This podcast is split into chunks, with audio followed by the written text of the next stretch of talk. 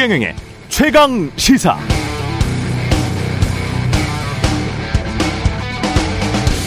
네, 둘 다 녹취록이 나왔습니다. 하나는 돈봉투 의혹, 또 하나는 당무 개입 의혹. 돈봉투 의혹은 돈봉투 주면서 전당대회 부정선거 한 거 아니냐.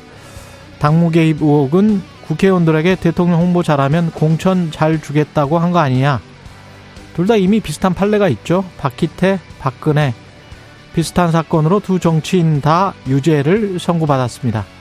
그러나 두 사건의 전개 양상은 같을까요? 다를까요? 돈봉투 의혹은 검찰이 열심히 계속 수사할 것이고 대통령실 당무 개입 의혹은 검찰 수사를 할까요? 김건희 여사의 도이치모터스 주가 조작 의혹 사건뿐만 아니고요. 이상하게 덮이고 있는 듯한 사건들 많습니다. 언론도 권력 눈치를 보고 있는 것 아니야? 의심하는 국민들이 많습니다. 네, 안녕하십니까. 5월 4일 세상에 이익이 되는 방송 최경령의 최강의사 출발합니다. 저는 KBS 최경령 기자고요. 최경령의 최강의사 유튜브로도 실시간 방송합니다. 문자 참여는 짧은 문자 50원, 50원, 긴 문자 100원이 드는 샵 9730 콩오플 무료고요. KBS 일라디오 채널에는 정치, 경제, 사회문화 등 다양한 명품 콘텐츠가 있습니다. 구독과 좋아요, 댓글 많이 부탁드립니다. 오늘 최강시사 윤석열 정부 출범 1주년 릴레이 인터뷰 장차관을 만나다 중소벤처기업부 이영 장관 연결하고요. 국민의힘 안철수 의원 그리고 오늘부터 새롭게 선보이는 코너인데요. 석식 토론 준비되어 있습니다.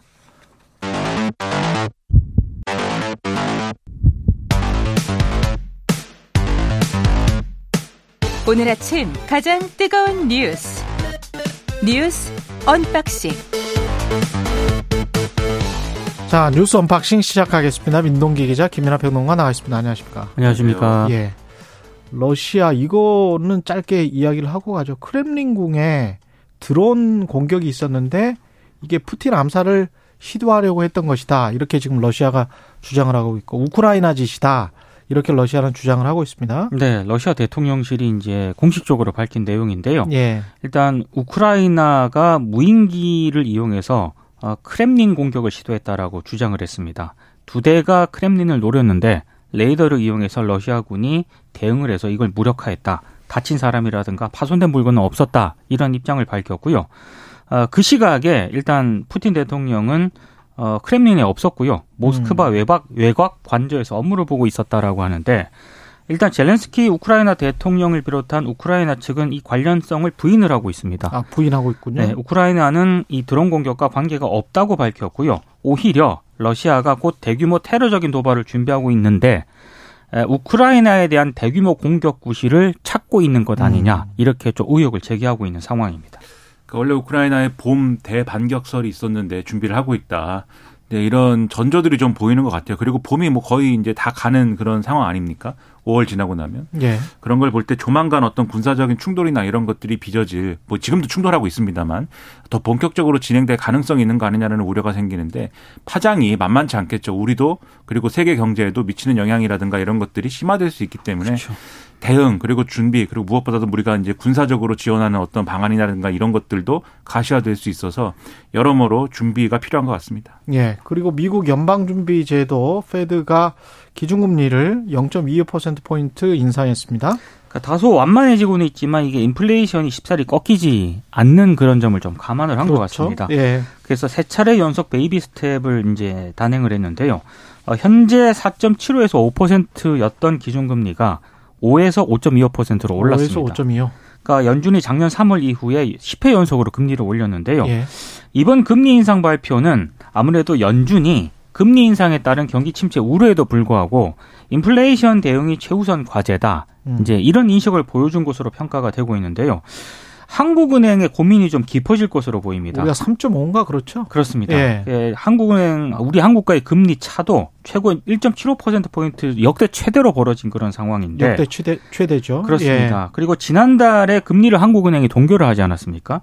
25일에 상, 상반기 마지막 금통위가 예정이 되어 있는데 기준금리를 인상할지 아마 상당히 좀 고민이 많을 것으로 일단 예상이 되고 있습니다. 지금 연준의 목표치가 인플레이션 2%지 않습니까? 그렇죠. 근데 그것을 달성하기 위해서 어, 여러 가지를, 어, 이 달성하기 위해서 추가적인 어떤 정책이 필요한지에 대해서는 여러 가지를 고려하겠다 이렇게 언급한 부분이 있는데 이거를 이제 미국 언론들은 아, 금리 동결, 향후에 동결을 시사한 거 아니냐 이렇게 해석을 한 측면이 있는 것 같아요. 근데, 어, 여기에 대해서 제롬 파월 연준은장은 오히려 동결에 관한 결정은 오늘 안 했다. 그리고 연, 이 FOMC 위원들이 인플레이션이 빠르게 완화되지 않을 것이라는 견해를 갖고 있기 때문에 또 인플레이션 해소에 시간이 걸린다는 관측이 대체로 맞으면 금리 인하는 부적절할 것이다 이렇게 얘기를 한 거예요. 그러니까 음. 주고 싶은 신호는 어쨌든지 매파적인 신호를 여전히 유지하고 싶은 의도인 것은 맞는데 워낙 이제 뭐 더 어떻게 올리겠느냐 이런 어떤 비관적인 어떤 비관이라고 할까 낙관이라고 할까 그런 시각들이 이제 팽배해 있고 더군다나 바이든 대통령 재선도 해야 되지 않습니까? 음. 지금 재무부 마찬가지로 연준 의장 지낸 이 재닛 옐런 재무부 장관의 언급이나 이런 것들도 심상치 않아 보여서 예. 이미 연준도 어, 시장 상황에 딱 맞는 그런 금리 정책을 계속 유지하기는 어렵을 수도 있겠다. 이런 생각도 들어서 좀 우리가 여러모로 파장에 대비하는 그런 것들이 필요할 것 같습니다. 경기 침체나 이런 것을 그냥 나몰라라 경제적으로만 봐도 나몰라라 할 수는 없을 수도 있을 그렇죠. 것 같아요. 근데 음. 이번 0.25 baby step 같은 경우는 다 예상을 했던 거고 그리고 이 지금 추가 긴축은 경제 데이터에 따라서 경, 결정할 것이다. 이 정도의 말이 나온 것들, 문구가 나온 것들, 그리고 그러면서도 금리 중 인상 중단 시기는 결정된 게 없다. 그러면서 추가 금리 인상의 여지도 남겨 놓은 것. 이거는 제롬 파월 중앙은행 총재는 당연히 이렇게 할 수밖에 없다라고 그렇죠. 저는 봅니다. 음, 예. 그렇, 그렇죠. 예. 그런 측면이 있습니다. 근데 문제는 문제는 다음에 만약에 상황이 정말 안 좋아서 인플레이션 상황이 안 좋아서 다음에 시장이 전혀 그렇게 예상하지 않고 있는데 시장은 지금 거의 동결을 음. 예상하고 있잖아요. 다음에 혹시 또 올리면 그랬을 때 우리는 이제 2% 포인트 차이가 나게 되거든요. 아, 한국이랑. 그때는 좀 심각해지죠. 그러면 한국 어떻게 될지 할까? 그게 가장 큰 관심거리네요. 예, 걱정거리고. 예. 지금 이창용 총재는 연내 기준 금리 인하는 아직 이르다.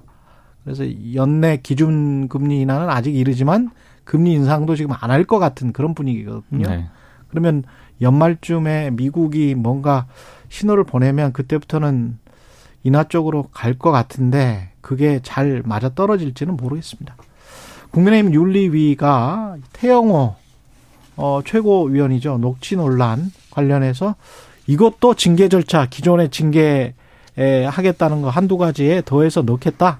그렇습니다. 예. 그 이른바 이제 그 음성 녹취권을 추가로 어, 심사해 달라고 김기현 대표가 요청을 했거든요. 그래서 어, 당윤리위원회가 어제 당사에서 긴급 회의를 열어서 음성 녹취권에 대해서 품위 유지 의무 위반으로 징계 절차를 개시하기로 결정을 했습니다. 그러니까 태영호 지금 최고위원 같은 경우에는 이른바 그 음성 녹취 파문 이게 하나 이제 제기가 된 거고요. 또 하나가 CBS가 보도한 내용이 있습니다. 예. 지역구 지방의회 의원들로부터 공천 대가성 후원을 받았다 이런 의혹이 불거졌는데 어제 기자회견을 했거든요.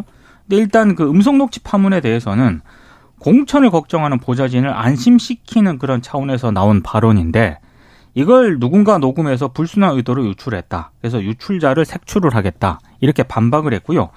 CBS 보도 내용은 잠깐 소개해드리면 2020년에서 2022년 이 3년 동안 정치 후원금 장부를 CBS가 입수를 했는데 이걸 보니까 태용호 최고위원이 서울시 강남구 의원 5명으로부터 본인과 가족 지인들 명의로 지방선거가 있던 지난해에만 1,850만 원의 후원금을 받았다. 이런 내용입니다. 그리고 지방의원 일부는 연간 후원 한도인 500만 원을 초과해서 뭐 정치자금법을 위반하기도 했다. 이런 내용인데 어제 태용호 최고위원이 기자회견을 하면서 자신을 정치권에서 퇴출시키려는 음해성 정치 공세다, 가짜 뉴스다라고 반박을 하고 있는 그런 상황이거든요.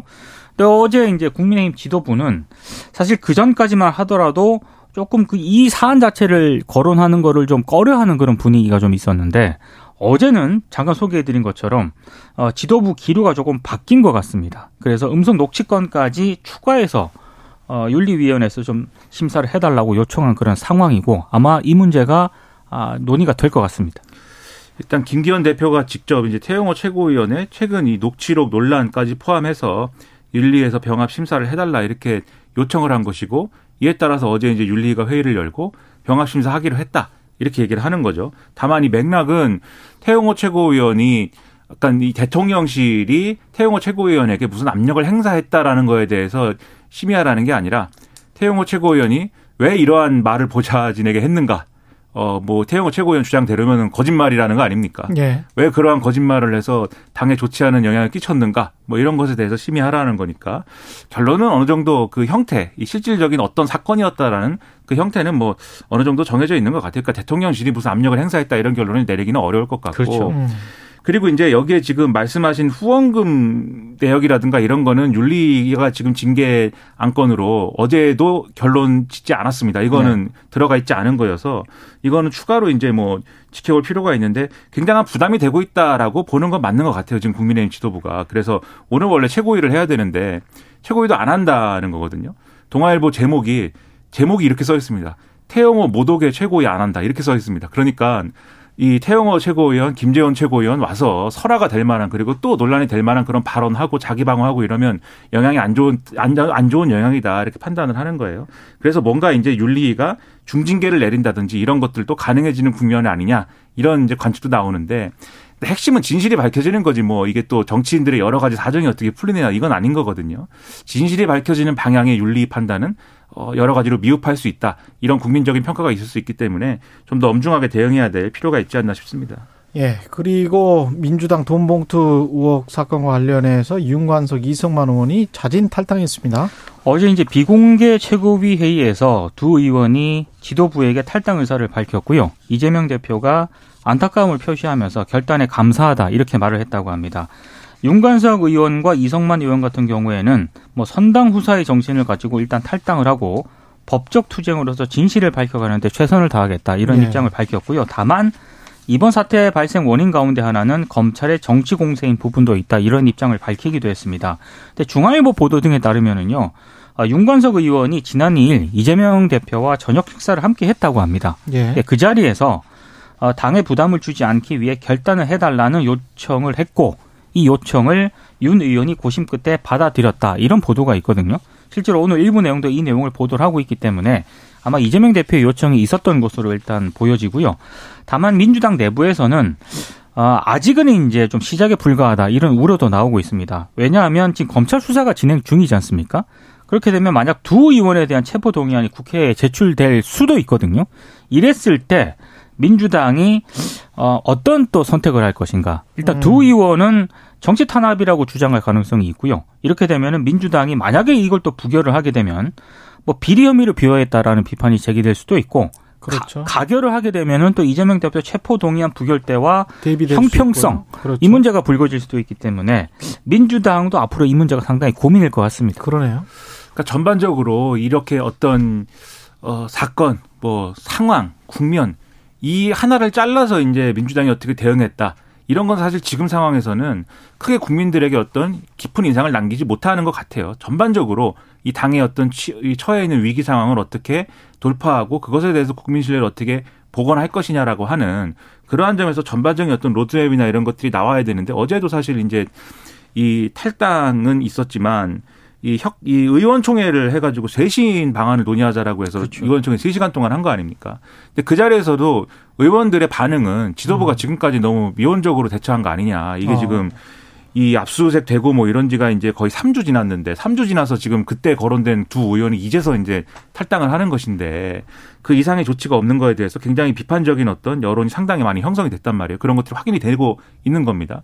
그럼 여기에 민주당이 이제 응해줘야 되는 것인데 사실 이 탈당 이외에 또 추가로 뭘 할 것인지에 대해서는 구체적인 논의가 어, 진행되지 않은 거예요. 성토대회처럼 되긴 했지만 음. 구체적으로 뭘 하자라는 건 없는 거고 오히려 1박 2일로 그럼 더 얘기를 해보자. 어제 이제 그래, 그런 결론 비슷하게 된 거거든요.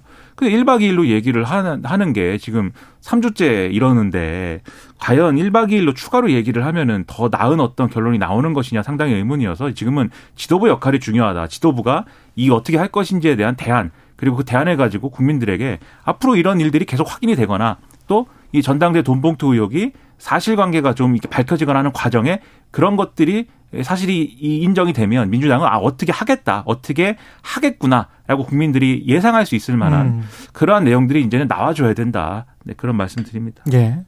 그리고 분신해서 그 사망한 어, 건설 노동자 추가 유서가 공개가 됐습니다. 그러니까 가족에게 유서를 남긴 거는 일부 언론을 통해서 공개가 되지 않았습니까? 예. 근데 가족 외에도 노조와 그러니까 야당을 수신으로 한 유서를 또 남겼다라고 합니다. 음. 그 내용이 어제 또 공개가 됐는데요. 일단 노조에 남긴 유서는 뭐 윤석열의 검찰 독재 정치를 비판하는 그런 내용과 함께 뭐 노동자가 주인이 되는 세상을 꼭 만들어 달라 이런 내용이 있었고요. 예. 야당들에게 남긴 유서를 보면은 뭐 정당한 노조 활동을 한 것뿐인데 어, 윤석열 검사 독재 정치의 재물이 됐다. 무고하게 구속되신 분들을 제발 풀어달라 이런 내용이 좀 있었습니다. 그러니까 노동계에서는 노조 활동을 뭐 공갈 협박 등으로 낙인 찍은 강경 수사가 분신을 불렀다라고 하면서 규탄을 지금 하고 있고요. 그리고 어제 또 기자회견을 열었거든요. 민주노총과 국제건설 목공노련이 함께 기자회견을 열었는데 수사기관의 무리한 법 적용이 두 아이의 아버지인 한 건설 노동자를 죽음으로 몰고 갔다. 그러면서 인권위에 의견 표명을 요청한 그런 상황입니다. 그리고 엠벳 유손이라고요. 국제건설 목공노련 사무총장이 또 어제 기자회견에서 한 발언이 있는데 노조 활동을 했다는 이유로 노조원을 수사하고 간부를 구속하는 행위는 어, 국제노동기구 협약 위반 행위다. 그래서 다음 주에 스위스 제네바 ILO 본부에서 지난 3일간 한국에서 있었던, 있었던 상황을 보고를 하겠다라는 입장을 밝혔습니다. 그러니까 이런 정부가 이 건폭 이런 용어를 써가면서 이제 밀어붙인 그러한 이제 아, 노조 노동 개혁이 아니라 노조 개혁, 노조 단속이 이런 상황을 이제 만들었다는 거에 대해서 정부가 스스로 돌아봐야 될 점이 분명히 있고 고용노동부는 이런 일이 다시 일어나지 않도록 뭐 하겠다라고 얘기를 하고 있는데 고용노동부뿐만이 아니고 수사기관도 이게 왜 이렇게 되고 있는지에 대해서 자기 점검이 필요합니다. 지금 보도를 보면은 경찰의 경우에는 건설로저 관련된 사안을 수사하거나 그렇게 성과를 내는 사람들에 대해서 뭐 특진을 시켜준다든지 그렇죠. 이런 걸 결국 아주 광범위하게 수사를 진행하고 있다. 라는 거 아니겠습니까? 그러니까 건설로저와 관련된 문제가 뭐 예를 들면은 지금 당장 뭐 어떤 범죄 조직처럼 이제 이루어지거나 이런 부분이 있겠지만 그런 부분을 수사하는 게 아니라 전반적인 건설로제 활동을 다 지금 어 그런 어떤 유인책을 가지고 수사를 하는 거잖아요. 그러면 당연히 거기에 대해서는 노조라든가 이런 이제 활동을 하는 그 국제 기구라든가 이런 쪽에서는 아 저게 어떤 노조 탄압의 또 하나의 사례 아니냐, 노동 탄압의 사례 아니냐 이렇게 비춰질 수 있는 거거든요.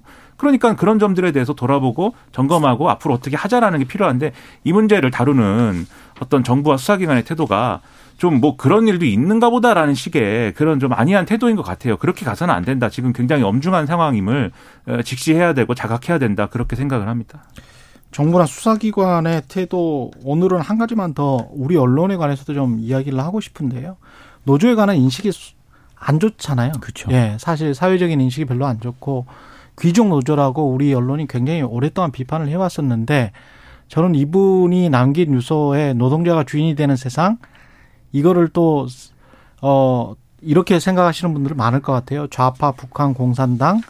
그래서 정치적, 그런, 그런 생각을 또 정치적으로 이용을 하는 거예요. 이미지를. 아, 저 사람들은 좌파고 북한이고 공산당이기 때문에 저 사람들을 탄압하는 거는 법적으로도 아무런 문제가 없는 것처럼.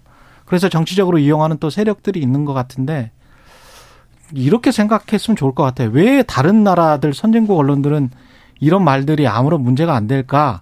또는 그냥 노동조합이 파업하는 거랄지 노동조합에서 어떤 일이 일어나는 거에 관해서 그 우리처럼 이렇게 마치 뭐 드잡이 하는 식으로 노동자를 뭐 이렇게 막, 막 잡아가고 뭐 이런 것들에 관해서 그런, 그런 식으로 막 몰아가는 그런 언론이 왜 없을까? 그러니까 우리는 우리 삶의 주인이잖아요. 우리 삶의 주인 아닙니까? 직장인 여러분? 예? 다 우리는 우리 삶의 주인이잖아요. 기업인은 기업인, 기업, 기업인으로서의 삶의 주인이고, 노동자도 노동자의 삶으로서의 주인인 거죠. 그렇죠. 근데 그런 말조차 하는 것도 저하게 만드는 사회 분위기를 언론과 정치가 조장해서 특정 상대적으로 약한 집단을 이지매시키고 있었던 것 아닌가 수십 년 동안 그리고 정치적으로 뭔가 어그 기회가 있을 때마다 분리할 때마다 그 그걸로 어떤 국면 돌파를 하고 그렇게 해서 어 살아남는 거는 기득권이었던 거 아닌가 그런 생각을 자주 합니다. 아닙니까? 아니면 좋고요. 네. 뭐 아니면 좋은 건 아니죠. 아니라고 그렇죠. 할수 없는 것이고 그와 관련된 비판이 지금까지 많이 나왔습니다. 그래서 이건 좀 반성합시다. 제발. 그런 것이 예. 필요하죠. 예. 제발 좀 반성합시다. 우리 삶의 주인은 우리가 맞아요. 각자의 삶의 주인이잖아요. 여기까지 하겠습니다. 뉴스 unboxing 민동기 기자 김민아 평론가였습니다. 고맙습니다. 고맙습니다. 고맙습니다. KBS 1라디오 최경영의 최강시사 듣고 계신 지금 시각 7시 40분입니다. 오늘 하루 이슈의 중심. 당신의 아침을 책임지는 직격 인터뷰.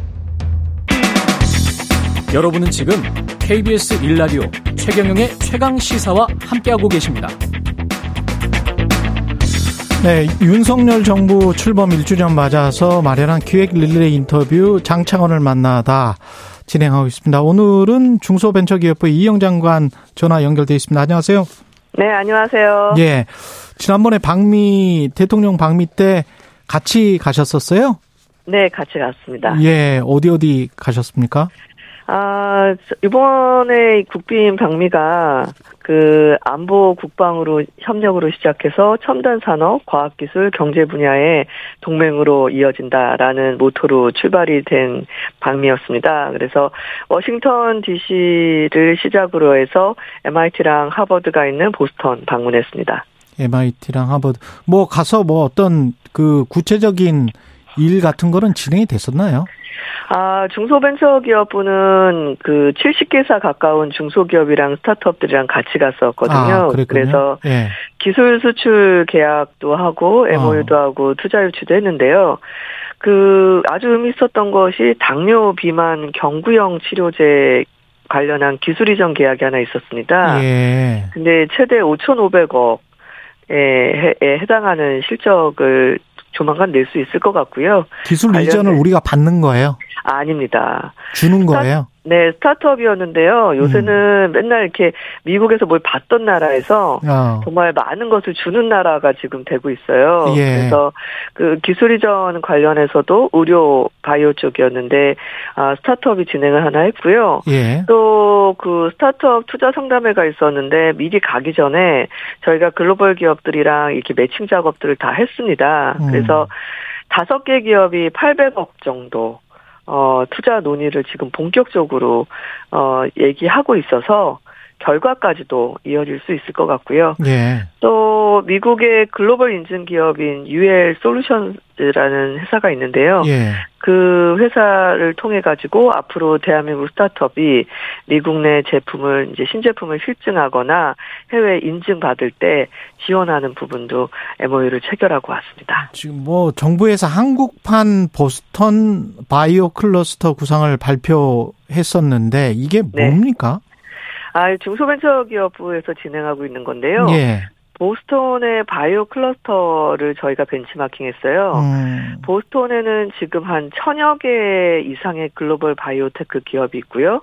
하버드도 있고 MIT도 있고 또 미국 내 최고의 임상병원이 매사추세츠 종합병원도 있습니다. 네. 여기에 법률, 특허, 투자, 컨설팅하는 전문 어, 기업이나 기관까지 다 모여서 이 이 바이오랑 메디컬에 대해서 큰 클러스터를 구성을 하고 실질적으로 세계적인 기술과 제품을 선도해 나가고 있습니다. 음. 그래서 중소벤처기업부에서도 인천 송도에 예. 바이오 클러스터를 구축해 나가고 있습니다. 송도에 네, 예. 이미 오픈을 했고요. 그래서 우리나라에도 그 큰 대형 병원들 그리고 기업 기업들, 벤처 캐피털들 이런 부분들이 다 지금 인천 송도에 모이고 있습니다. 음. 그래서 이 부분을 저희는 아, 미국에는 보스톤에 바이오 클러스터가 있다면 대한민국은 인천 송도에 바이오 클러스터가 있는 거거든요. 그래서 이번에 같이 MOU도 하고요. 그래서 그 보스턴 클러스터의 주요 구성원들이랑 우리나라랑 기술 이전이나 경험을 공유하는 것들을 하고 왔습니다. 잘 되면 좋겠는데 지금 언뜻 드는 생각이 보스턴 바이오 클러스터 같은 경우는 그 주변에 좋은 대학들이 세계 최고의 명문 대학들이 쭉 널려 있어서 네. 인천 송도에는 있나? 아, 인천 송도에는요, 예를 예. 들면은 연세대학교의 국제 캠퍼스가 이, 다 옮겨가 있죠. 있고요. 예. 그 다음에 스타트업 보육하는 큰 예. 대형 센터도 이미 중소벤처기업부에서 몇 년 전에 만들어 놨습니다. 아. 그래서 굉장히 많은 바이오 기업들이 있고요. 음. 그 셀트론부터 시작해서 삼성 바이오 등 굉장히 많은 우리나라의 매니팩처링 쪽이 좀 있긴 예, 있네요. 정부들 예. 그쪽으로 기획 이전을 이미 했습니다. 음. 그래서 뭐 처음으로 땅을 파는 게 아니라 수많은 건물들 다 올라가 있고요. 음. 이미 입주까지도 몇 년 전부터 다 하고 있고 임상 실험이나 그 임상 실험 데이터들을 교류하는 것도 이미 스타트가 되었습니다. 네, 인재 영입이 아, 잘 됐으면 좋겠습니다. 그쪽으로도 네네. 예. 한 3, 4년 안에 의미 있는 성과를 만들어 내겠습니다. 네. 그리고 국내 스타트업 중소기업이 지금 해외 시장에 진출하고 싶어도 잘 인증 같은 거를 받아야 되는 뭐 기술 인증도 마찬가지고 표준도 있을 거고 그런데 아무래도 미국이 그거는 다 선도를 하니까 네. 어떻게 맞춰 나가는 뭐 그런 작업들이 있습니까?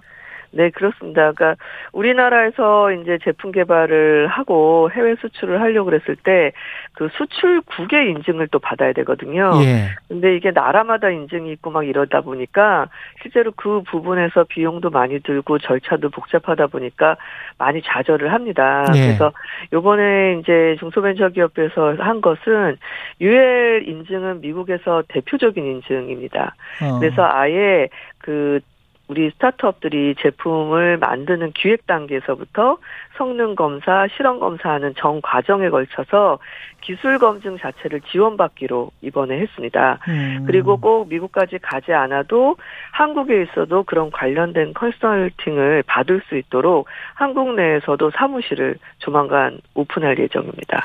근데 제가 알고 있기로는 산자부나 이쪽에도 산하기관의 그 표준과 관련해서 업체들이 많거든요.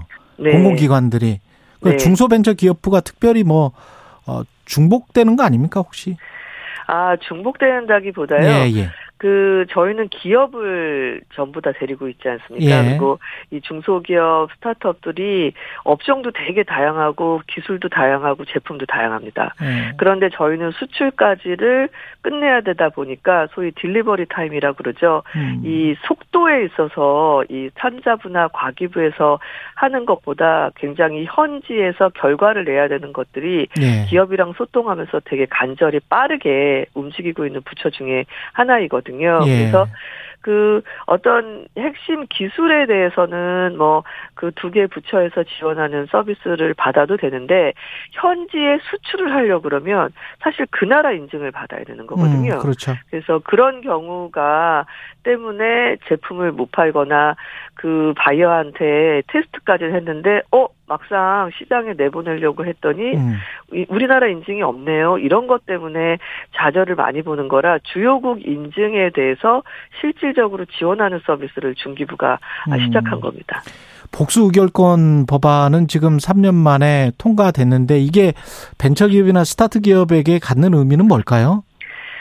아, 제 복수결권 같은 경우는 저 예. 개인적으로도 굉장히 의미가 큰 게요. 예. 제가 2000년도에 이제 의정활동을 시작했는데, 의정활동 시작하자마자 두 달 된 8월에 법안을 실질적으로 제가 제출을 했습니다. 근데 이제 복수 의결권이라는 걸 설명을 드리면, 한 주당 10사람에 해당하는 의결권, 즉 10개의 의결권을 부여하는 제도이거든요. 네.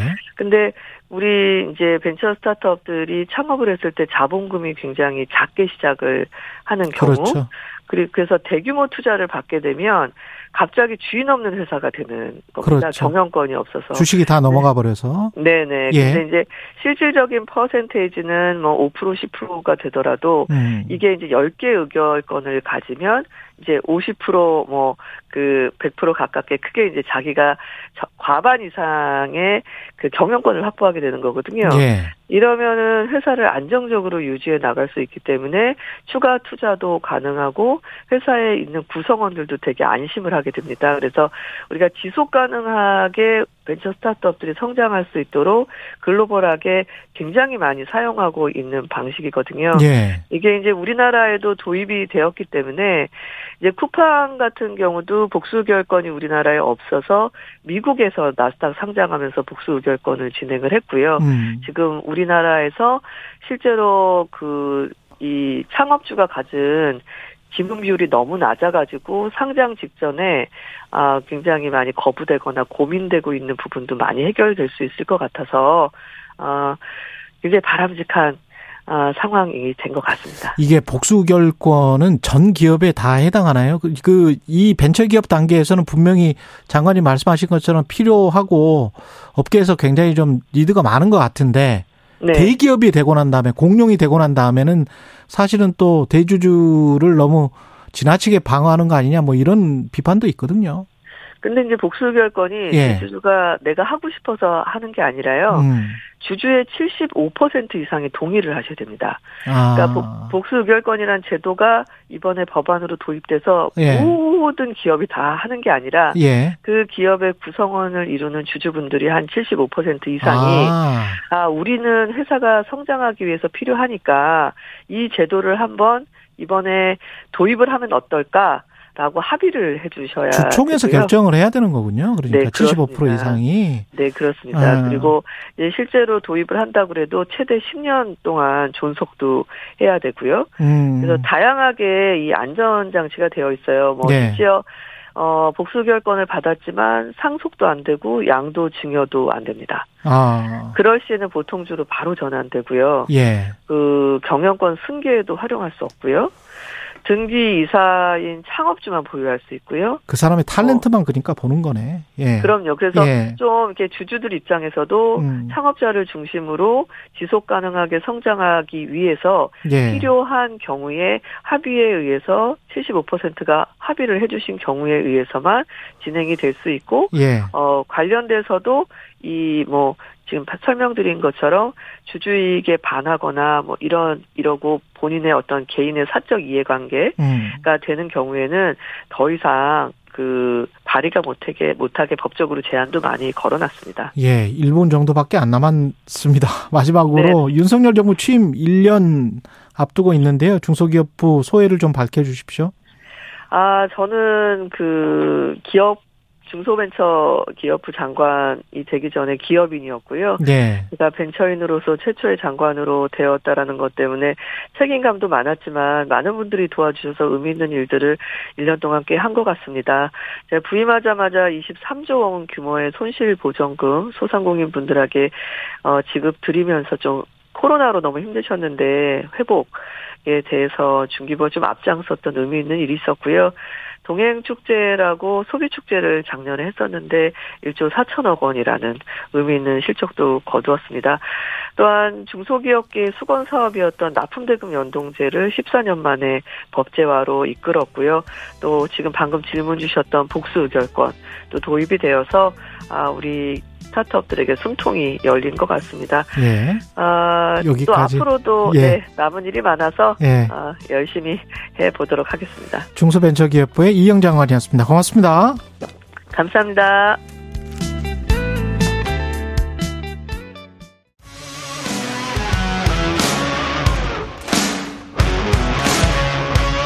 오늘 하루 이슈의 중심 최경영의 최강 시사.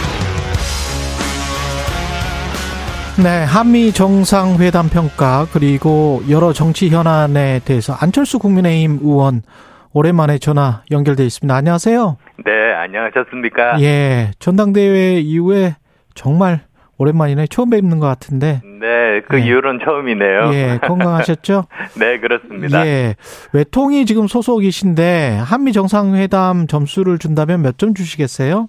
예, 그런 이야기를 많이 듣는데요. 예. 어, 제가 좀 저기 문제 제기를 좀 하고 싶습니다. 언론에? 어, 뭐냐 하면 예. 어, 저 정치권 전반입니다, 사실. 예, 예. 어, 한미 정상회담은 사실은 이걸 하나의 이벤트로 사건으로만 보고 평가하는 게 아니거든요. 음.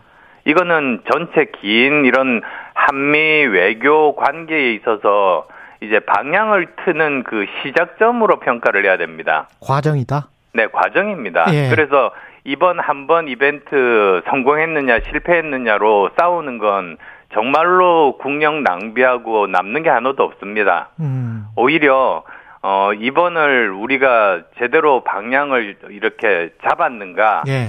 그 다음에 또 우리가 이번 회담만으로 모든 걸 다 얻지는 않았지 않습니까? 예. 그러면 앞으로 우리가 무엇을 얻어야지만이 어, 결국은 이제 전체 과정을 보고 어, 이 한미 정상회담이 어, 성공적인 회담의 시작이었다고 어, 그렇게 평가할 수 있게 만드는 게 우리의 과제인 거죠. 음, 방향은 잘 잡았다고 보세요? 네, 방향은 제대로 잘 저는 잡았다고 봅니다. 왜냐하면 어, 전 세계적으로 가장 중요한 것이 미국과 중국의 과학기술 패권 전쟁이 시작됐습니다. 음. 그러니까 과학기술의 패권을 가진 자가 세계를 지배한다. 옛날처럼 뭐 어떤 뭐 군사력으로 패권을 잡는 게 아닌 시대가 됐다 이런 거거든요. 예.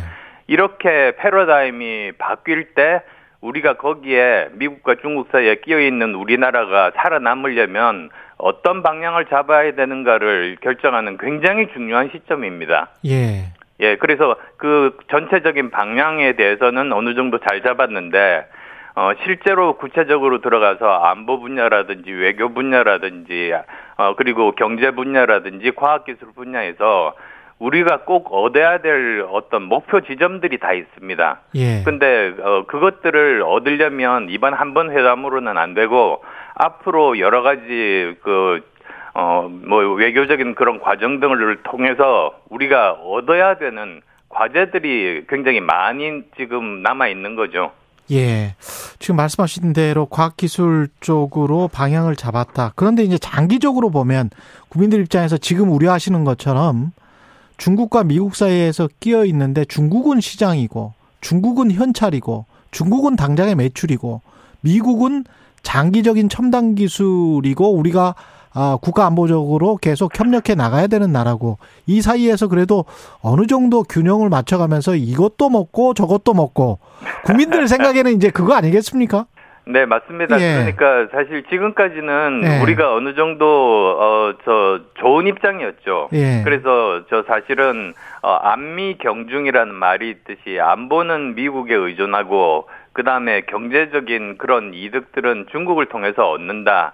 그건 이제 미국과 중국이 서로 협력 관계에 있을 때 하나의 그 저 supply chain 속에 있을 때는 가능했었는데요. 예. 이 패러다임이 바뀐 겁니다. 음. 이제는 서로 어 경쟁 내지는 냉전 상태에 돌입을 하게 됐습니다. 그렇게 되면 우리가 언제까지나 양쪽에 다 이득을 얻기보다는 어느 한쪽 편을 들어주는 수밖에 없거든요. 선택할 수밖에 없다. 네, 선택할 수밖에는 없는데, 근데 여기서 저꼭 어, 말씀드리고 싶은 것이 어 동맹 간의 이익과 그 다음에 대한민국의 국익이 반드시 100% 일치하지가 않습니다. 그럼요. 예. 네, 그래서 어 여기서 뭐 물론 당연하게 그러면 우리 그 어, 대한민국의 국익을 극대화하면서도 어, 동맹의 이익과의 균형점을 맞추는 뭐 우리가 원하는 100%를 다 얻을 수는 없으니까요. 예. 그 지점을 찾는 게 이제 외교에서의 굉장히 중요한 점인 거죠. 그래서 이번 같은 경우에도 어 중국과 러시아를 지나치게 자극할 필요는 없는 거거든요. 음. 어 그렇지만 또 한편으로는 어 지금 상황에서 예전처럼 그렇게 양쪽 다 손을 잡는 모호한 태도를 어, 취하기는 힘든 그런 상황이다. 예. 예. 그래서 정말 그 정교한 외교적인 그런 부분들이 필요하다는 말씀드리겠습니다. 그럼 충분히 정교했습니까? 중국과 러시아를 지나치게 자극할 필요는 없었던 것인데. 네. 지나치게 자극한 측면이 그 한미 정상회담 전에 인터뷰랄지 이런 것들에 좀 나타나지 않았나요?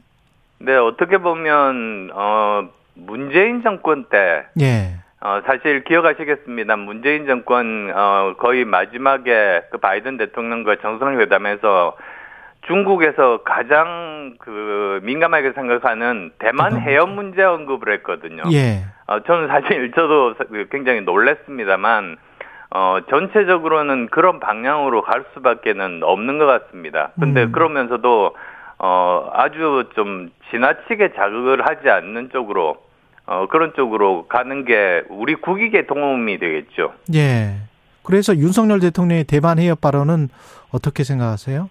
아, 저, 그, 대만 해협 발언에 대해서는, 예. 어, 문재인 대통령이 하신 발언이고요. 예. 어, 이번 윤석열 대통령의 발언은 미국에서 말한 대로 이 무력에 의한 현상, 그, 저, 변, 변화를 원하지 않는다는 어, 그 표현을 미국 표현인데 그대로 썼죠. 예. 그래서 어떻게 보면 그 어, 미국 쪽으로 한 발 더 다가간 그런 지금 스탠스 상황입니다. 예.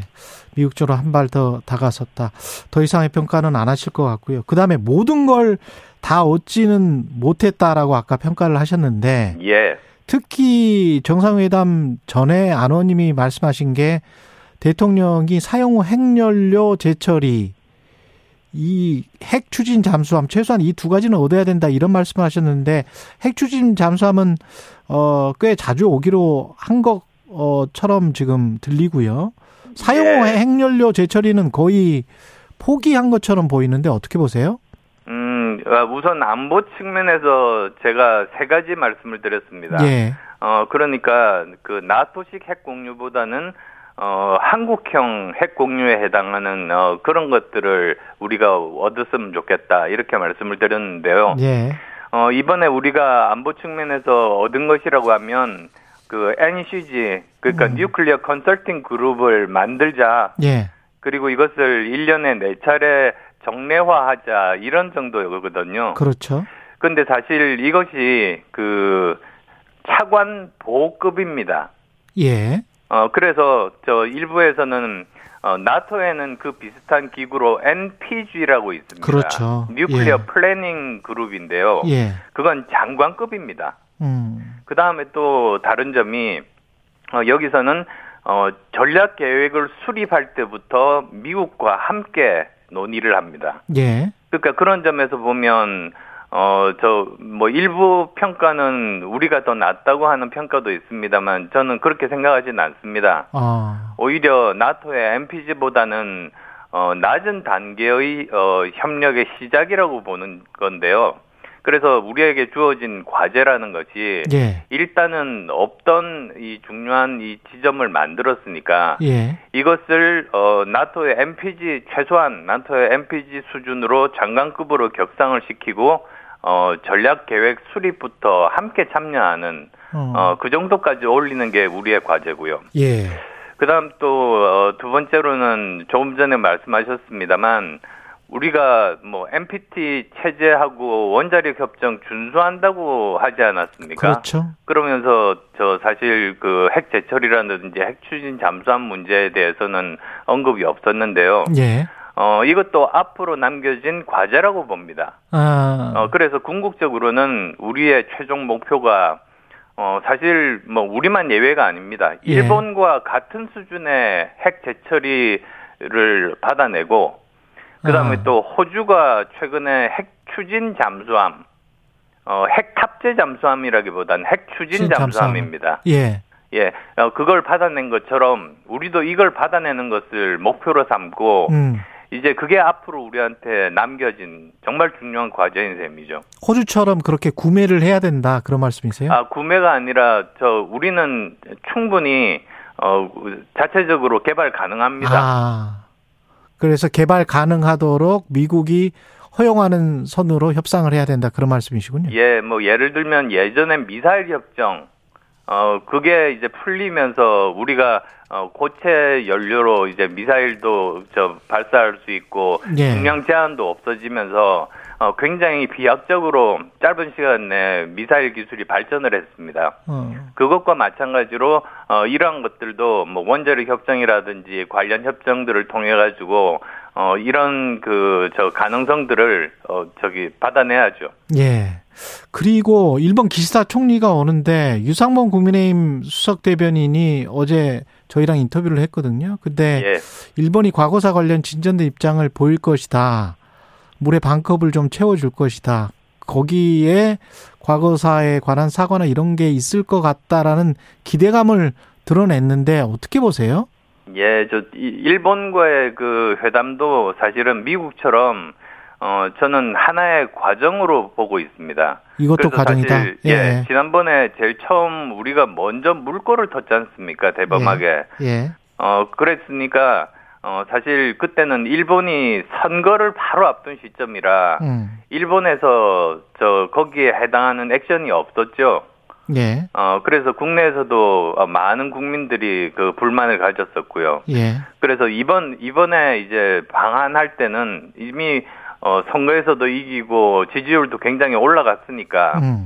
어, 이번에말로 역사 문제 한에서는, 어, 저 예전에 김대중 오부지 한일 파트너십 그 선언할 때, 어, 그 발언을 재확인을 하는 그런 정도의 어, 수준을 기대를 하고 있고요. 예. 그 다음에 또 경제라든지 과학기술 등 이런 부분들에 대해서는 그 핵심 사업에서 그 협력 방안, 구체적인 협력 방안, 어, 저는 이런 것들이 어, 뭐 이번 그리고 또 어, 셔틀 외교니까는 자주 있지 않겠습니까? 예. 어, 그런 것들을 만들어 나가는 것도 어, 어떻게 보면 뭐 일본의 그냥 그 선의에 기대는 것이 아니라 우리가 적극적으로 나서서 그걸 얻어야 되는 과제를 우리가 갖고 있는 셈입니다.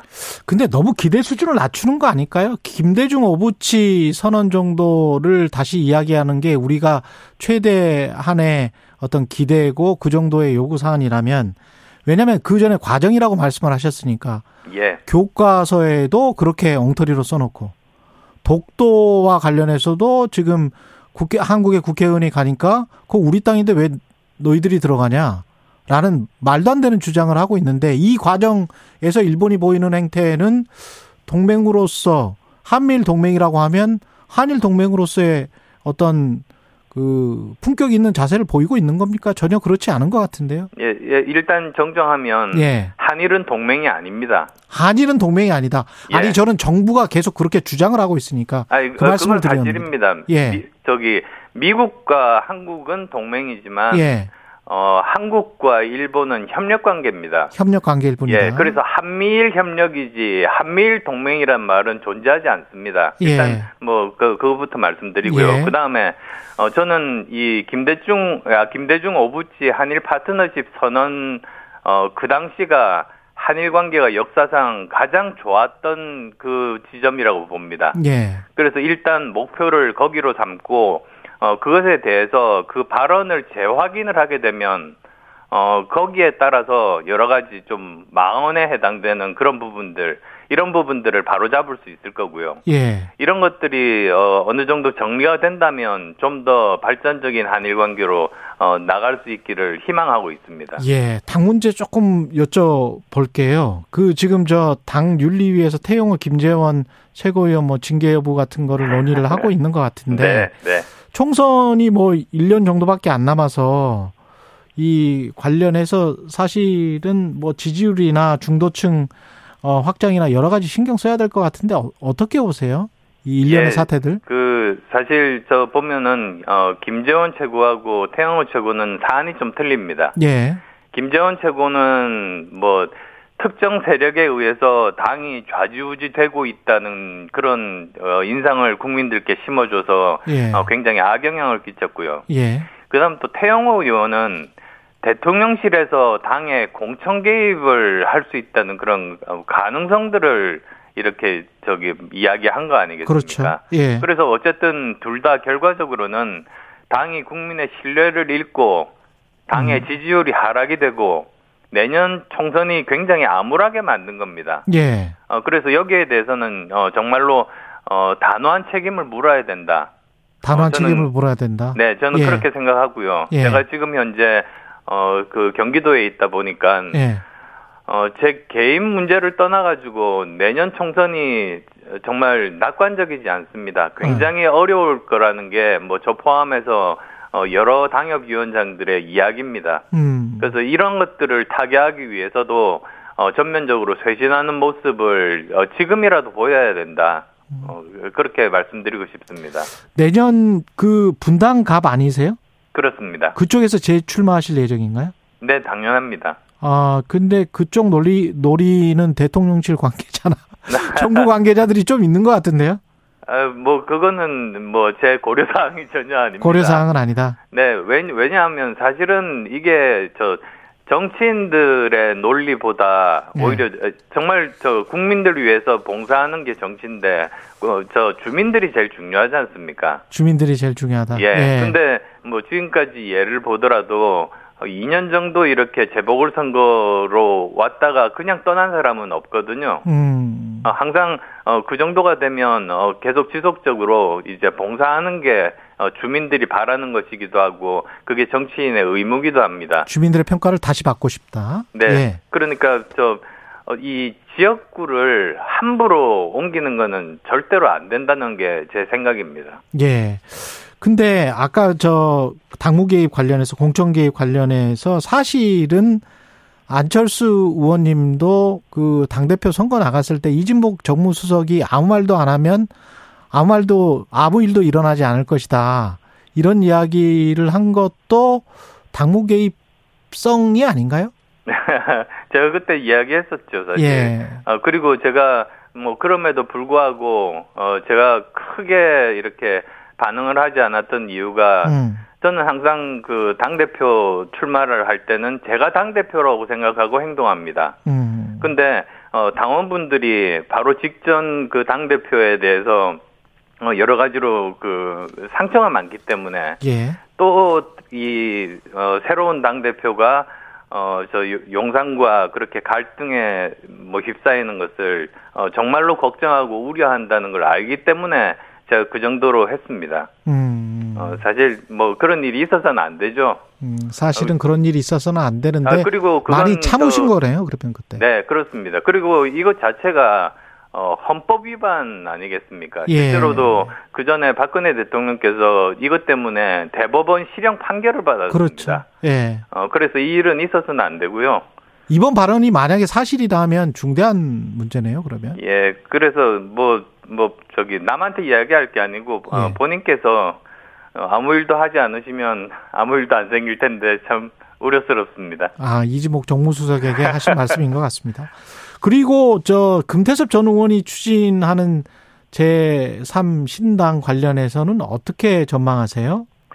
어, 국민의 힘이 더 큰 타격이 있을 겁니다. 음. 그러니까 지금 현재 어, 많은 분들이 관심이 이 3당을 만들면 성공할 거냐 실패할 거냐 이렇게만 보고 계시더라고요. 예. 근데 저는 약간 관점을 달리해서 설령 3당이 실패를 하더라도 어, 1000표, 2000표 차이로 당락이 결정되는 수도권에서 국민의힘이 큰 타격을 받을 거다. 아. 어, 그래서, 어, 국민의힘이 정말로 해야 될 일은, 어, 금태섭 의원 정도의 개혁적인 사람들도, 어, 흔쾌히 들어올 수 있도록 이 당이 어, 정말로 개혁을 위해서 노력하는 모습을 보여야 된다. 음. 그래서 지금 현재 민주당이나 국민의힘 중에서 어, 금태섭 의원이 흔쾌하게 어, 금태섭 의원 포함한 3당의 참여자들이 흔쾌하게 들어올 수 있을 정도로 개혁하는 당이 내년 총선에서 이길 수 있을 거다. 예. 어, 저는 그렇게 보고 있습니다.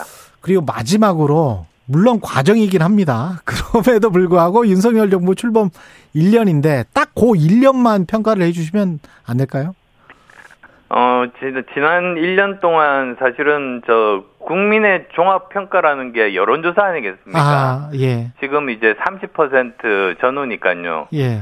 어, 왜 그럴까 생각을 해보면은 음. 저는 정책 전환의 방향은 맞았다고 봅니다. 예. 근데 이제 정책을 실행을 할때 음. 사실은 정치에서 난 먼저 해야 될 일이 어, 먼저 공감대를 얻고 우군을 확보하고 음. 어, 그리고 또, 어, 그 정책을 발표를 해야지 그게, 어, 힘을 받거든요. 예. 그 다음에 또 보면은, 어, 그 대통령실 혼자서 다 하기가 좀 힘드니까, 어, 어 민심과, 그러니까 지역구 의원들로 구성된 당이 민심을 제일 잘 아니까, 음. 이제 당을 적극적으로 활용해서 서로 상호 보완적으로, 어, 그렇게 일을 진행해 나가는 것이 민심에 맞는 정책을 어, 이제 입안하는 그런 길이고 그래서 지지율을 올릴 수 있다. 저는 그런 생각이거든요. 알겠습니다. 어, 그런 쪽에서 좀 부족하다 보니까 뭐 전체적으로 좀 거칠고 비민주적으로 보이는 것이 아닌가 어, 그렇게 음. 생각합니다. 알겠습니다. 여기까지 듣겠습니다. 안철수 국민의힘 의원이었습니다. 고맙습니다. 네, 감사합니다. 여러분은 지금 KBS 1라디오 최경영의 최강 시사와 함께하고 계십니다.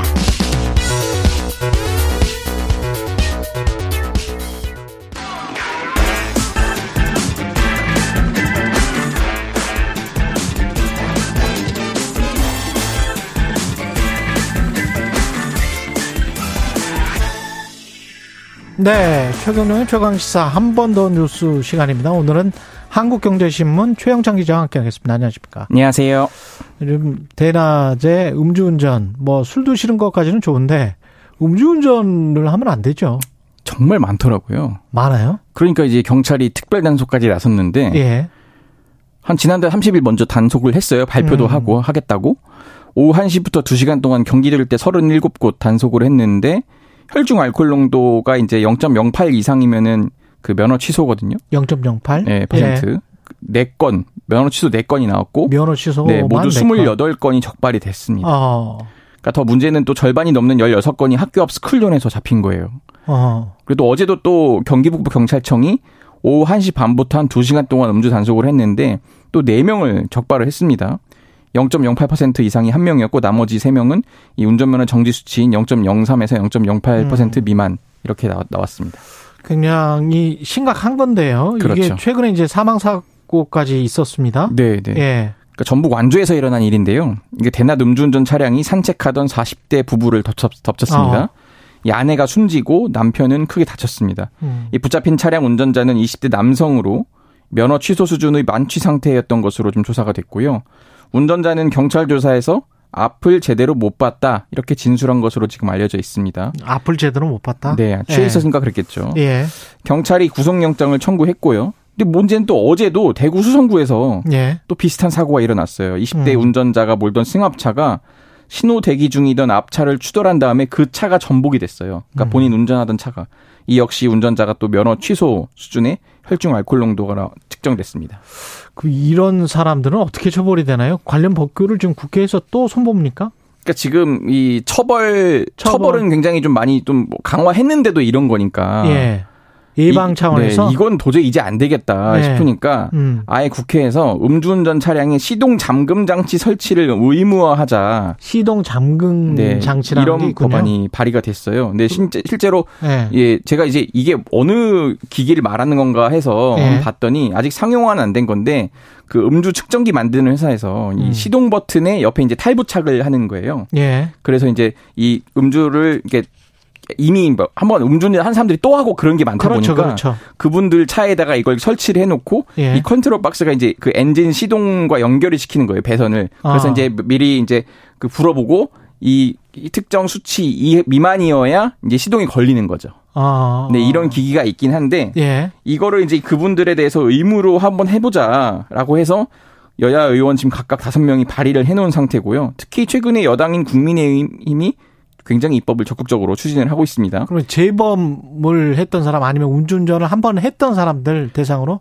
일단은 지금 그런 상태의 법안이 많습니다. 아. 모든 차에다가 하기에는 좀 부담이 크고. 그렇죠. 이것도 그 비용이 그 개, 별 부담이 아니라 정부가 좀 해야 되는 그런 게 아, 있더라고요. 아, 국가에서 해줘야 네, 전자발찌도 사실 국가가 채우잖아요. 아, 그러네. 네, 그런 개념처럼 예. 하다 보니까 음. 이게 원래는 그래서 한 2021년에도 한번 그 해보려고 했는데 잘 안 됐습니다. 예. 비용이 없다, 예산이 없다고 해서 어. 그렇기 때문에 지금 이번에 다시 추진을 하려고 해서 이번에 또 김기현 대표가 직접 발의를 하는 등좀 음. 굉장히 적극적으로 나서고 있거든요.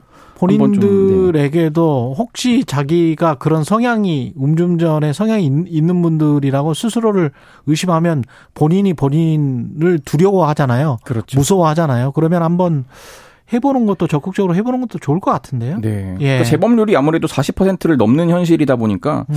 한번 좀 해봐도 괜찮지 않을까 싶은데 또 역시 예산이 문제입니다. 예산이 문제다. 또꽤 꽤 비싼가 봅니다. 그러니까 이게 좀 인원이 많다 보니까 아, 기기, 기기 하나가 한 십몇만 원 하더라도 십몇만 원. 쫙뭐 수천 명 하면 이것도 만만치 않죠. 어, 싸지는 않네. 어. 예, 십몇만 원이면 그죠? 그리고 이게 저 SNS에 많이 돌아다니던데 저도 봤는데요. 예, 예. 미혼모 임신 임신을 그러니까 하 임신을 한 상태의 미혼모입니다. 네. 임신을 한 상태의 미혼모예요. 예, 예. 임신을 한 상태의 미혼모가 너무 배가 고파서 나중에 갚을 테니까 좀 어, 배달을 좀 해달라는 어떤 편지 같은 걸 쓴 거예요? 그러니까 그 배달 어플에 보면 이제 뭐 예. 남길 수 있는 메시지 창구가 있어요. 아 그런 창구가 있구나. 거기에 이제 써놓은 거죠. 배달을 하, 그 주문을 하면서 예. 사실은 이렇긴 한데, 그러니까 예. 사실 외상을 하겠다는 메시지를 외, 남긴 거예요. 외상을 해달라. 네, 당장은 돈이 없어서 염치 없지만은 좀 부탁드립니다. 만약 주문된다면 그러니까 돈은 다음 주말이 되기 전에 이체해 드릴 테니까 예. 먼저 조금 그 분식이 너무 먹고 싶다 이렇게 분식집에다가 이제 주문을 한 거예요. 그러네. 이그 임신했을 때는 또 이런 게 먹고 싶을죠. 그렇죠. 근데 제가 미혼모에 임신 중인데 너무 배가 고픈데 네네. 돈이 없어서 염치 없지만 부탁드린다. 네. 이런 말을 쓴 거네. 그렇죠. 이제 분식집 그렇죠? 사장 입장에서는 이게 한두 이런 게 사실 한두 번이 아니라는 거예요, 보통. 아, 그래요? 네, 근데 이제 뭐 미혼모일 수도 있고 뭐 다른 사연일 수도 있고 한데 예. 이분도 이분 나름의 촉이 있을 수 있는데 음.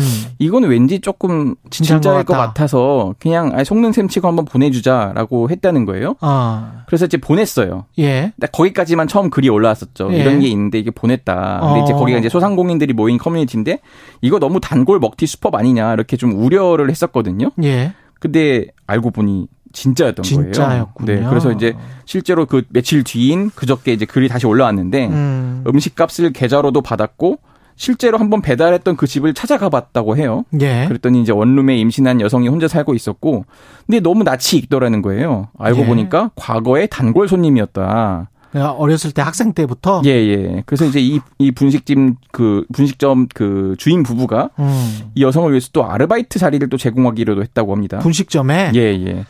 그렇기 때문에 또 뭐 그 정부로부터 각종 지원을 받을 수 있는 길도 좀 마련해주고 그렇죠. 갈만한 산부인과도 알아봐줄 수 있도록 좀 도와줬다 뭐 이런 그렇죠. 사연인데 예. 이런 말을 또 남겼어요. 아, 음. 차라리 이게 그게 가짜였더라면 이게 지금 갓 이제 스무 살 된 분 같던데 그렇죠. 이게 진짜 미혼 것 같은데 네, 진짜 그러니까? 임신한 미혼모였다는 거예요. 예.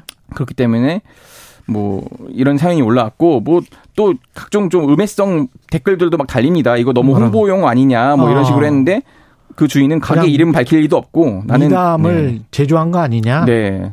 나는 초등학생 딸 둘이는 아, 아빠 입장에서 한 일이지 이건 선행이라 생각하지도 않는다. 이렇게 또 반박을 했습니다. 믿어줍시다. 네. 따뜻하게. 그럼요. 예. 따뜻한 소식이 좀 들어오면 좀 따뜻해지잖아요. 우리가 뭐 꼭 그렇게 각박하게 살아야 됩니까? 예. 한국경제신문 최영찬 기자였습니다. 고맙습니다. 감사합니다. 예.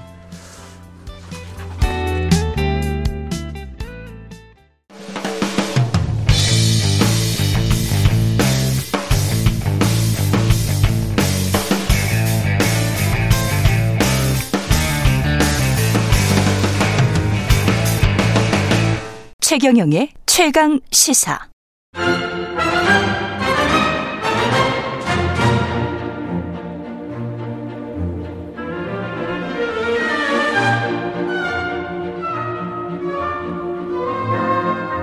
네. 비발디인가요? 뭐, 이 클래식이 나오네요. 예. 코너 음악이 조찬 모임에도 만찬 모임에도 잘 어울리는 클래식으로 준비했다고 밖에서 PD들이 이야기를 해주고 있네요. 예. 매주 목요일 여야 토론이 있는 날입니다. 예. 이 코너 음악처럼, 예. 빛나는 두 분. 어, 국민의힘 송원석 의원, 그리고 민주당 강훈식 의원, 코너 이름도 석식 토론. 석식 토론, 만찬 토론 뭐 이렇게 하지 그랬어요, 그러면. 예, 지금 조식 먹을 시간이지만 석식처럼 풍성하고 다양하게 토론 펼쳐보겠습니다. 두 분 반갑습니다. 네, 안녕하십니까. 네, 반갑습니다. 예, 안녕하세요. 예. 민주당 이야기부터 해야 될 것 같습니다. 돈봉투 의혹과 관련해서는 어제 의총에서 두 분이 자진 탈당, 자진 탈당의 형식이긴 했는데 사실은 야, 약간의 압박이 있었던 것 같기도 하고요. 이제 제가 사실은 그분 예. 중에 한 분 뵀어요. 그 아, 그러셨어요? 예. 이미 이제 그 해당 의원님들은 음.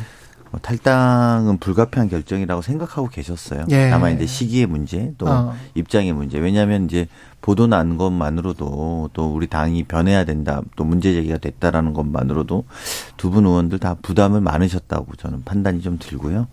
그래서 물론 그 과정에 당 지도부나 주변의 흐름들도 아마 읽고 계셨을 거라고 보고요. 음. 본인들도 항변하고 싶은 마음이 굉장히 많으세요. 근데 이제 지금 이 국면이 음. 본인의 억울함 뭐 이런 것들을 가지고 이야기할 때가 아니다라고 판단을 내리신 거라고 보고요. 예. 당의 부담이 안 주겠다라는 마음 속에서 음. 저는 뭐 당연히 할 수밖에 없는 결정을 한 것이다 이렇게. 원래 생각합니다. 그런 생각을 가지고 있었다. 네. 탈당의 의미는 어떻게 생각하십니까, 송호님?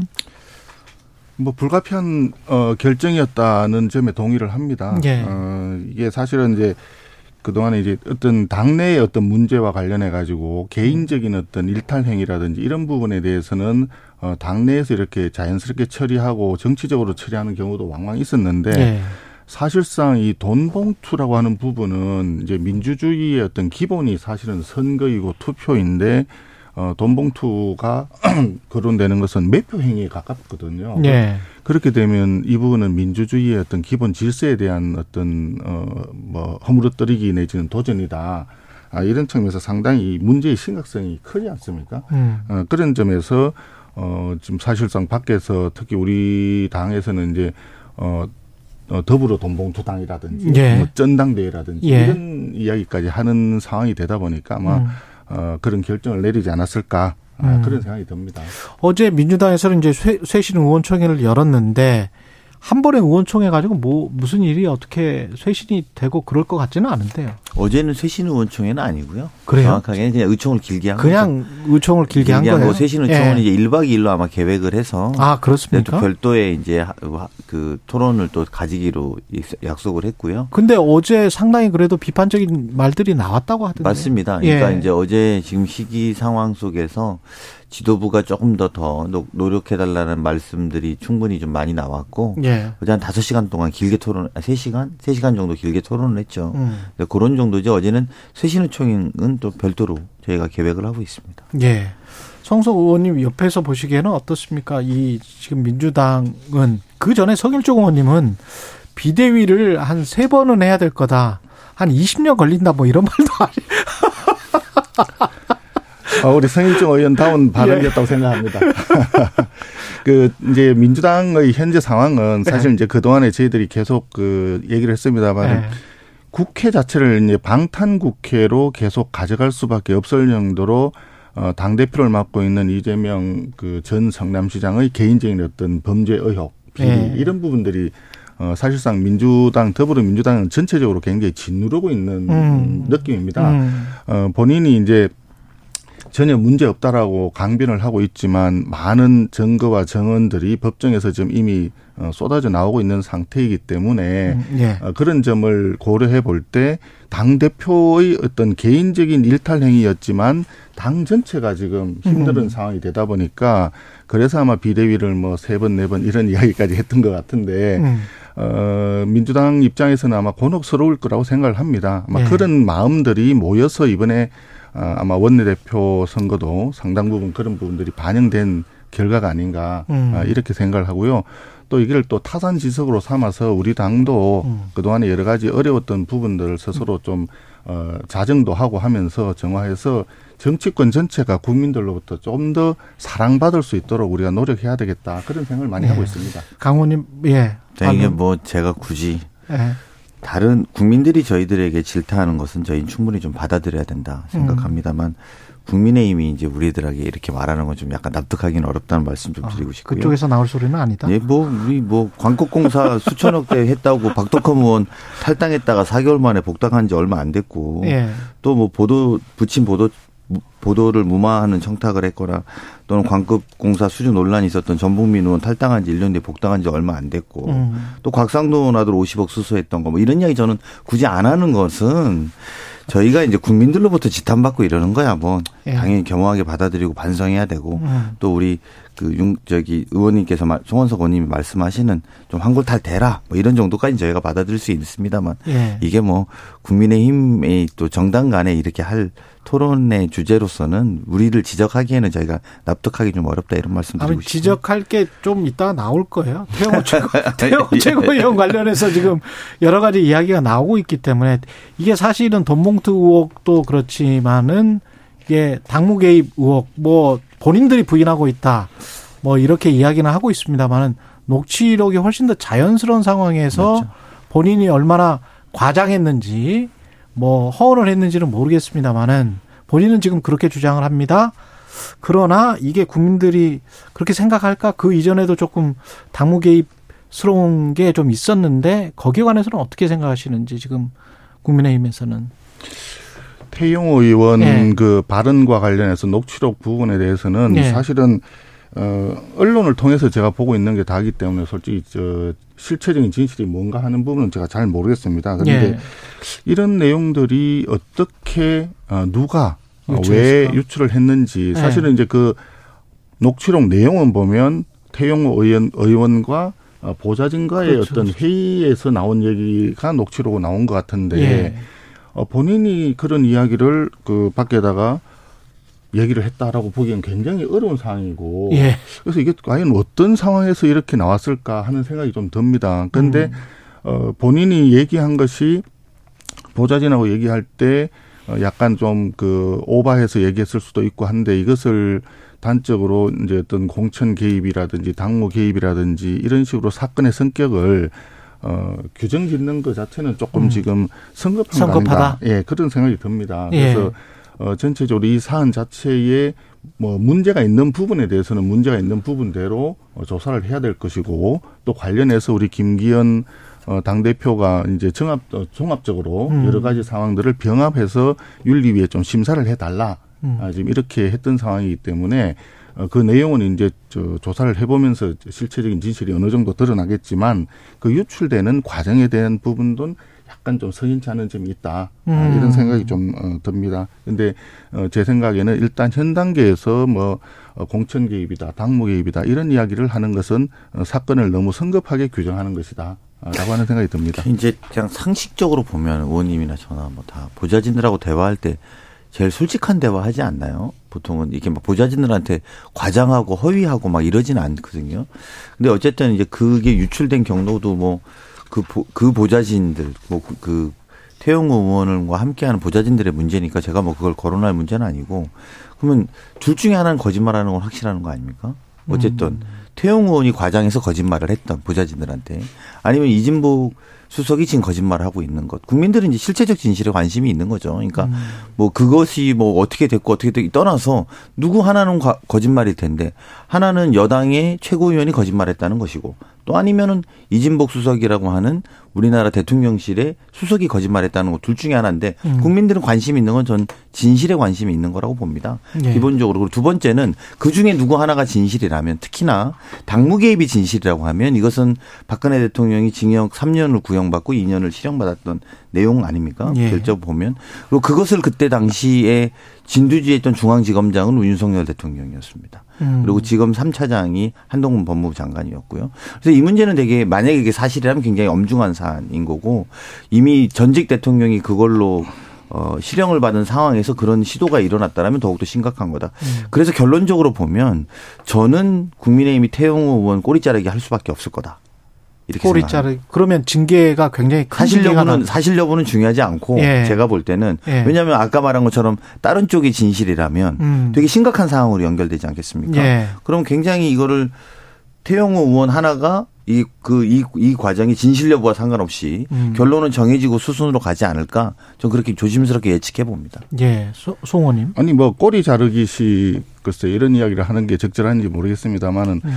한번 생각해 보십시다. 지금 어 실질적으로 돈 봉투를 주고 받았다라고 하는 의원들이 어전 대표인 송영길 대표도 돈을 받았다 또는 음. 거기에 관여했다 이런 얘기들이 오고 가고 있고 어 윤관석 이승만 의원이 탈당을 한 과정도 본인들이 자진해서 탈당을 했다고 하지만 뭐 지도부가 식사를 했다든지 뭐 사무총장이 뭐 만나서 어, 어그 좀 비공개적으로 그런 이야기를 했다, 권유했다, 뭐 이런 기사까지 이제 나오고 있는 상황을 보면 이 자체도 상당히 어떤 국민적인 공분으로부터 좀 회피를 하기 위한 음. 꼬리 자르기식 어떤 그런 사전 각본이 아니냐. 민주당이 꼬리 자르기를 하고 있지 않냐. 민주당의 꼬리 자르기 아니냐 이렇게 예. 또볼 수도 있거든요. 음. 그러니까 그런 이야기들이 어, 많이 있는 상황이고 사실상 내용 자체의 엄중함을 볼 때 그 돈 봉투 얘기가 자꾸 나오는 그 그분은 굉장히 심각하다고 보여지거든요. 음. 그래서 어 그런 부분들이 국민들이 더 어, 의구심을 많이 가지지 않겠나 하는 생각이 들고 우리 네. 당내에서는 네.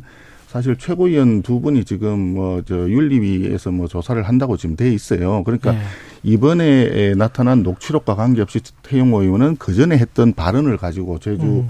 사삼 사건 네. 관련해서 이미 그 윤리에서 조사를 하고 있는 그런 상태이기 때문에 거기에 이제 병합해서 어, 조사를 좀 해달라라고 음. 이제 당 대표께서 윤리에다 얘기를 했고 윤리위에서 아마 그걸 이제 받아서 한다 그러면 어, 전체적으로 어, 조사를 할 테니까 아마 꼬리 자르기 아니라 그 음. 전에 이미 있었던 거 가지고 윤리에서 일부 어 거기에 대한 뭐 제대로 조사할 것이다 하지 않을까 아, 이렇게 전망이 되는 거죠. 이제 김재훈 의원하고 같이 이제 맞물려 지내는 건데 예. 뭐 아니 우리 태용 의원 질문했더니 저희 당 이야기를 계속 해주셔가지고 저는 이제 그 저는 그 이제 결국은 말씀대로 이전에 있었던 발언 때문에 징계가 될 거라고 우리 송원성 의원이 말씀해 주시니까 예. 그 이전에 있었던 징계 발언 징계도 참 곤욕스러울 것 같아요. 그 이준석 대표가 본인 입장을 이야기했는데 음. 양두구육 사자성어 썼다고 해서 당원권 정지 1년이었는데 예. 5.18과 제주 4.3에 다 모욕한 상황에 대해서는 더 강하게 징계가 나와야 된다 이렇게 이준석 대표가 이야기했단 음. 말입니다. 근데 이게 딜레마가 뭐냐면 예. 그러면 1년 이상 징계권보다 더 큰 징계를 내리게 될 경우에 당원권 정지. 1년도 지금 공천도 안 되는 거 아니에요? 그러니까요. 그렇게 되면? 그러니까, 그러니까 예. 두 분이 공천을 못 받는 상황이 올 거거든요. 예. 그러면 예. 그러면 그거보다 그러면 낮은 징계를 할 경우에는 이준석 대표가 또 우스꽝스러운 모습이 음. 되는 거 아닙니까? 그래서 이게 아마 이 실제는 윤리위원회에다 넘겨놨는데 윤리위원회가 결정하기도 참 곤욕스럽고 음. 잘못하면 이게 분열의 단초까지 갈 수도 있는 것 아니냐 이런 예. 걱정스러운 모습을 보는 것도 있죠. 예, 성우님.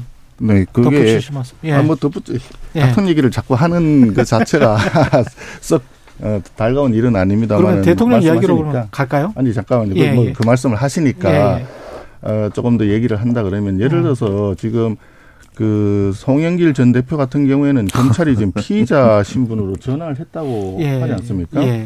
어, 피의자 신분으로 전화를 했는데 탈당함으로써 그 모든 것이 끝났느냐? 어. 어? 탈당함으로써 그거는 아니겠죠. 그건 아니지 않겠느냐 예, 예. 이거죠. 지금 이제 윤관석 의원과 이승만 의원도 마찬가지인데 음. 그게 이제 어, 민주당에서 꼬리 자르기식으로 일단 탈당을 한다 치더라도 그것으로 음. 끝나지 않을 것이다. 막 그런 저 전제하에서 생각한다면 음.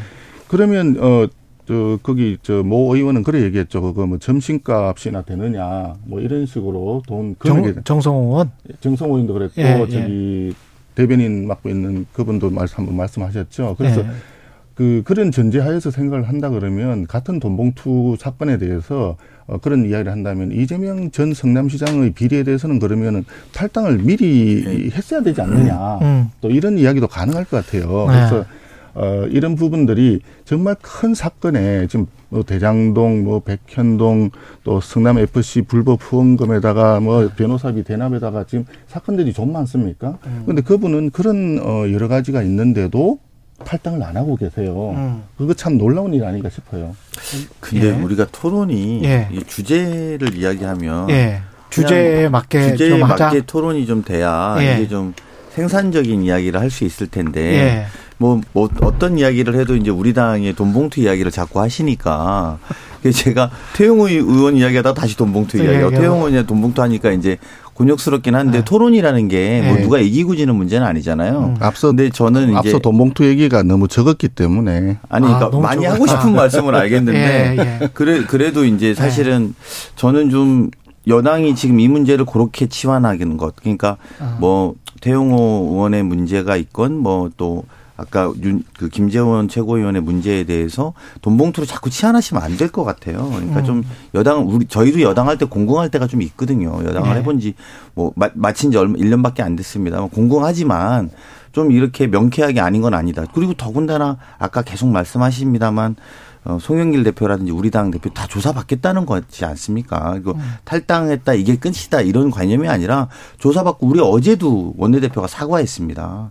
그건 잘하신 것 같아요. 그러니까요. 그런 네. 식으로 음. 저는 태용 의원 이야기 있지만 김재원 이야기 있지만 누가 사과하고 지금 이야기는 아무도 안 하고 있거든요. 그러니까 좋은 것도 자꾸 서로 좀 경쟁하는 것도 좀 있어야 될 거라고 좀 보고요. 네. 그래서 사실은 그런 문제에 대해서 자꾸 이렇게 좀고좀 여당이 좀 더 국정 운영이 무한 책임자니까 음. 저희도 야당 여당 할 때 어, 정말 곤욕스럽더라고요. 뭐 하나 터지면 TV 토론 나와가지고 말하기가 근데 조금 더좀 그 책임감 있는 자세로 말씀해 주셨으면 하는 바람입니다. 그리고 윤석열 대통령이 국민의힘 지도부 만찬을 가졌는데 근데 이번에도 이제 야당 인사는 빠졌고요. 지금 거의 1년이 다 가는데 정권 초에 잠깐 제안을 했었다가 어떻게 좀안 됐다. 그런 이야기도 나오고 그랬었습니다만은 요 대표를 만나는 거는 이재명 대표를 만나는 거는 굉장히 좀 꺼려하는 듯한 분위기는 감지되는데 어떻게 보세요? 그 이제 범죄 피의자 입장이기 때문에 그러다 보니까 이제 예. 만나기가 좀 그좀 그 좀 조심스럽다 예. 아, 이런 측면이 분명히 있을 겁니다. 예. 그러니까 어, 정상 간의 어떤 대화라든지 또그 음. 대통령으로서 어, 여당 야당의 저 대표를 만나는 것은 당연히 소통을 위해서 필요하고 예. 어, 또 그런 생각이 전혀 없는 것이 아니기 때문에 예. 대통령께서는 어, 대통령실에서 당연히 그렇게 하고 있을 거라고 저는 생각을 해요. 하는데 어, 문제는 그런 그림이 너무나 그 저, 적절치 않다라고 하는 측면이고 사실상 그 이재명 대표 이야기 또 해야 되니까 좀 곤혹스럽습니다만은 이재명 대표가 그런 의혹들에 대해서 정말 진, 진솔하게 음. 진솔하게 얘기를 했다면 그러면 굳이 그렇게 어 이렇게 만남이 늦어질 이유도 사실 없었을 겁니다. 그러니까 어. 이번에 원내 대표가 새로 이제 당선되니까 일단 원내 대표라도 만나자라고 예. 하는 어 대통령실의 얘기가 있었는데 이제 박가원 원내 대표께서는 그래도 당 대표 간의 만남을 먼저 해야 되지 않느냐. 순서다. 예, 예. 그렇게 지금 얘기를 했던 것 같아요. 어 그러나 이런 소통의 기회를 늘리는 측면에서는 어 원내 대표를 만나는 것도 방법인데 그 점에 있어서는 다소 좀 아쉬움이 남는다. 아, 이런 생각입니다. 강원님. 이제 예. 이게 1년 넘게 안 만난 사례가 없죠. 음. 여야를 떠나서. 근데 이제 그게 저거 아까 방금 송원님도 말씀하셨는데 범죄 피의자다 이렇게 규정하면서 저는 그런 이미지를 자꾸 더 씌우고 있다라고 생각이 드는데요. 예. 조금 더 솔직하게 말하면 오늘도 어떤 뭐 언론에 여론조사한 것들이 내용이 나오면서 맨 마지막에 지금 윤석열 대통령에게 제일 부족한 건 소통과 통합 능력이라는 거예요. 예. 국민들이 그렇게 느끼는데 그건 딴 건 아니라고 봅니다. 그러니까 저희까지도 안 와도 되고요. 여당 내부에서 이준석 대표는 어쨌든 찍어냈고 그다음에 유승민 그다음에 그 나경원 대표는 사실상 출마를 못하게 당대표를 만들었고 안철수는 밀고 음. 그래서 사실 이제 김기현 대표 체제가 들어왔는데요. 이게 우리도 이제 밖에 사회생활 하다 보면 끼리끼리 노는 친구들하고 별로 친하고 시, 지내고 싶지는 않잖아요. 모두랑 네. 친한 사람하고도 제가 좀 친하고 싶잖아요. 음. 윤석열 대표 좀 끼리끼리 너무 노시는 거 아니냐. 그러니까 윤석열 대통령. 네. 윤석열 대, 아, 죄송합니다. 윤석열 네. 대통령님께서 너무 끼리끼리 노는 것 아니에요. 좀 넓게 만났으면 좋겠다라는 생각이고요. 음. 그런 넓게 만나는 과정이 당연히 야당 대표도 있어야 되는 것이고 음. 그게 이제 무슨 이미지가 어떻고 사실 무죄 추정의 원칙 뭐 이런 것까지 거론하지 않아도 사실은 그 여당 대표랑 대화라는 건 너무 자연스러운 문제인데 음. 그거를 패싱하고 원내대표랑 만나자 이러면 원내대표 입장에서도 굳이 만나야 될 이유가 별로 없는 거죠. 그리고 음. 오히려 좀 나가서 대통령께서 국정 운영을 좀 넓게 하셨으면 좋겠어요. 그리고 뭐 근데 그게 좀 잘 될까는 잘 모르겠어요. 자당 내부에서도 이렇게 갈라서 보시는 편이라서 네. 우리도 좀 만나자고 하면 좀 모두를 다 만나 주시는 분이면 우리도 만날 텐데 거기 안에서도 이미 갈라서 보시거든요. 그래서 그런 거는 저희들에게 할 이야기는 아닌 것 같고 민주당 의원들도 어떤 의원도 아마 만나자고 하면 대통령께서 지금 만나자고 하면 흔쾌히 가서 뵙고 싶습니다 하지는 않을 것 같아요. 국민의힘 내부도 갈라서 본다 대통령이 이거는 어떻게 생각하세요? 글쎄 외부적으로 그렇게 비치는 측면이 있는지 모르겠지만 예. 갈라서 본다는 어, 이야기는 그러니까 친윤 뭐 비윤 뭐 이런 이야기 그는 외부에서 붙인 이야기라고 생각을 합니다. 아, 처음에 예. 그 대선 할 때도 그랬고 끝나고 난 뒤에도 음. 어, 우리 당 의원들은 지금 현재 115명이 전부 다 친윤이다. 아, 이렇게 얘기를 우리가 하지 않았습니까? 여기에 뭐 어, 친윤이 따로 있고 뭐 반윤이 따로 있는 그런 상태는 아니라고 저는 생각을 하고요. 누구나 지금 현재 우리 당 의원들은 어, 그동안에 사실 문재인 정부 5년 동안에 뭐 정치, 경제, 뭐 또 외교, 안보, 국방 전부 어, 굉장히 그 나라의 국격 자체가 떨어지는 상황이 있었기 때문에 어, 윤석열 대통령 만드는데 모두가 다 올인을 했었고 그렇기 음. 때문에 윤석열 정부가 좀 어, 제대로 성공할 수 있도록 힘을 모아야 된다. 이런 점, 점에서는 모두가 동일한 마음이다. 그런 측면에서 어, 모두가 다 친윤이다. 이렇게 생각을 해요. 근데 지금 뭐 말씀하시다시피 전당대회 과정에서 뭐 이분 저분 뭐 이런 얘기를 지금 저 거론을 해 주셨는데 예. 어뭐 전체적으로 당내에서 의견들이 지금 상황에서는 이분이 어 하시면 좀 곤란하지 않느냐. 또 이분이 더 낫겠다. 뭐 그런 의견들이 모아졌기 때문에 그런 방향으로 가지 않았을까 저는 그렇게 생각을 합니다. 그래서 어 지금 현 상황에서 우리 당내의 여러 의 그 분들에 대한 어 어떤 그 소위 당권 주자에 상당하는 분들 예. 어, 그런 분들을 가지고 이렇게 저렇게 얘기하는 것은 어, 밖에서 그냥 할 수 있는 얘기에 불과하지 않겠나 아, 저는 그렇게 생각을 그러니까 해요. 저는 음. 이제 대통령께서 이게 원래 검사 출신이셔서 전 이런 이런 문제가 있다라고 생각도 좀 들어요. 예. 무슨 말이냐면 검사라는 게 법을 엄중하게 집행해야 되고 음. 사적으로 만나면 안 되고 이제 뭐 이런 것들이 있지 않습니까? 예. 특히 이제 범죄와 관련되면 더욱더 그렇죠. 그렇죠. 예. 근데 지금 우리가 사법 부의 역할이죠. 그게 일종 일종의 준사법 기관이긴 하지만 음.